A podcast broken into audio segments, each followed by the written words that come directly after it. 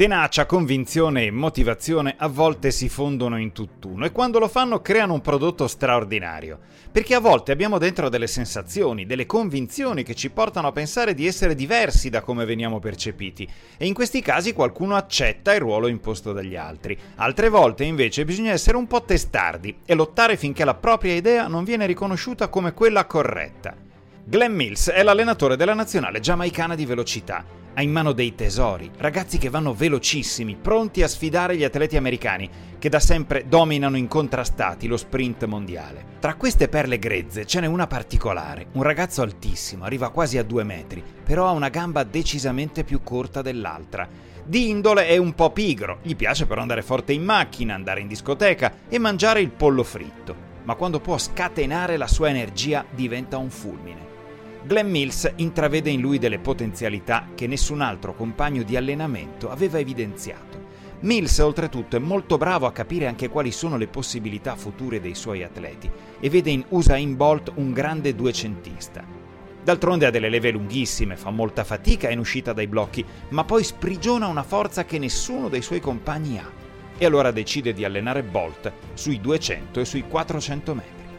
Ma Usain ha un desiderio diverso, una grande voglia. Vuol diventare l'uomo più veloce del mondo e l'uomo più veloce del mondo deve correre necessariamente i 100 metri.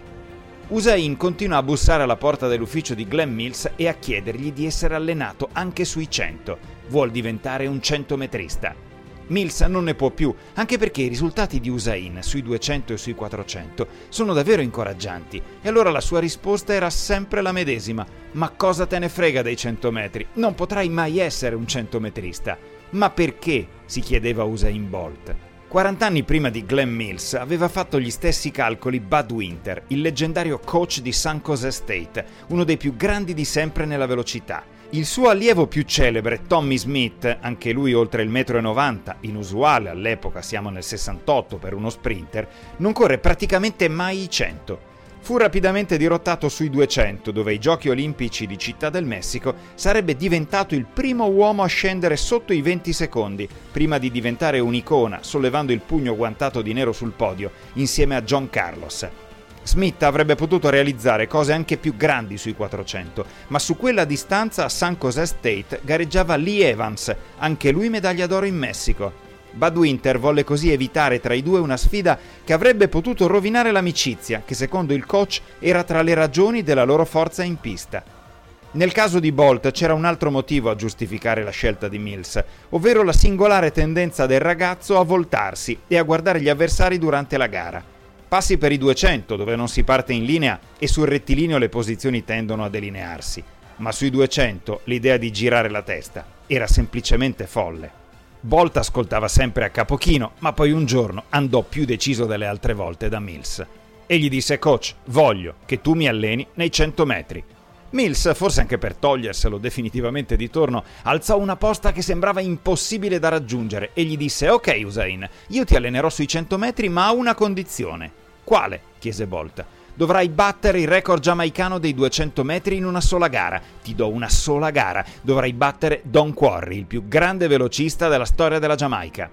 Don Quarry era stato un rivale ai tempi del grande Pietro Mennea e aveva stabilito il record giamaicano in 1986 nel 1971. Era un record che sembrava imbattibile, durava da 36 anni e oltretutto era stato stabilito a Cali in Colombia, ovvero in altura, quindi nelle migliori condizioni possibili.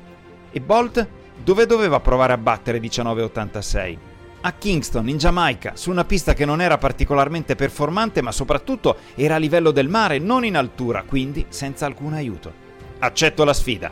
Usain Bolt si mise ai blocchi. Mills lo guardava, forse sperando in cuor suo che Bolt fallisse quel tentativo ma Bolt invece sapeva che quel giorno si sarebbe scritta la sua storia, perché senza un alito di vento alle sue spalle, Bolt fa 19,75, letteralmente demolisce il record di Don Quarry e quando taglia il traguardo non va nemmeno a guardare il tempo o a festeggiare, va direttamente da Mills e gli dice Coach, da oggi mi devi allenare sui 100. Fine della storia di Bolt sui 400, non sui 200 naturalmente. I 400 li correrà poche volte, soprattutto a inizio stagione per fare un po' di fondo e poi al massimo qualche staffetta.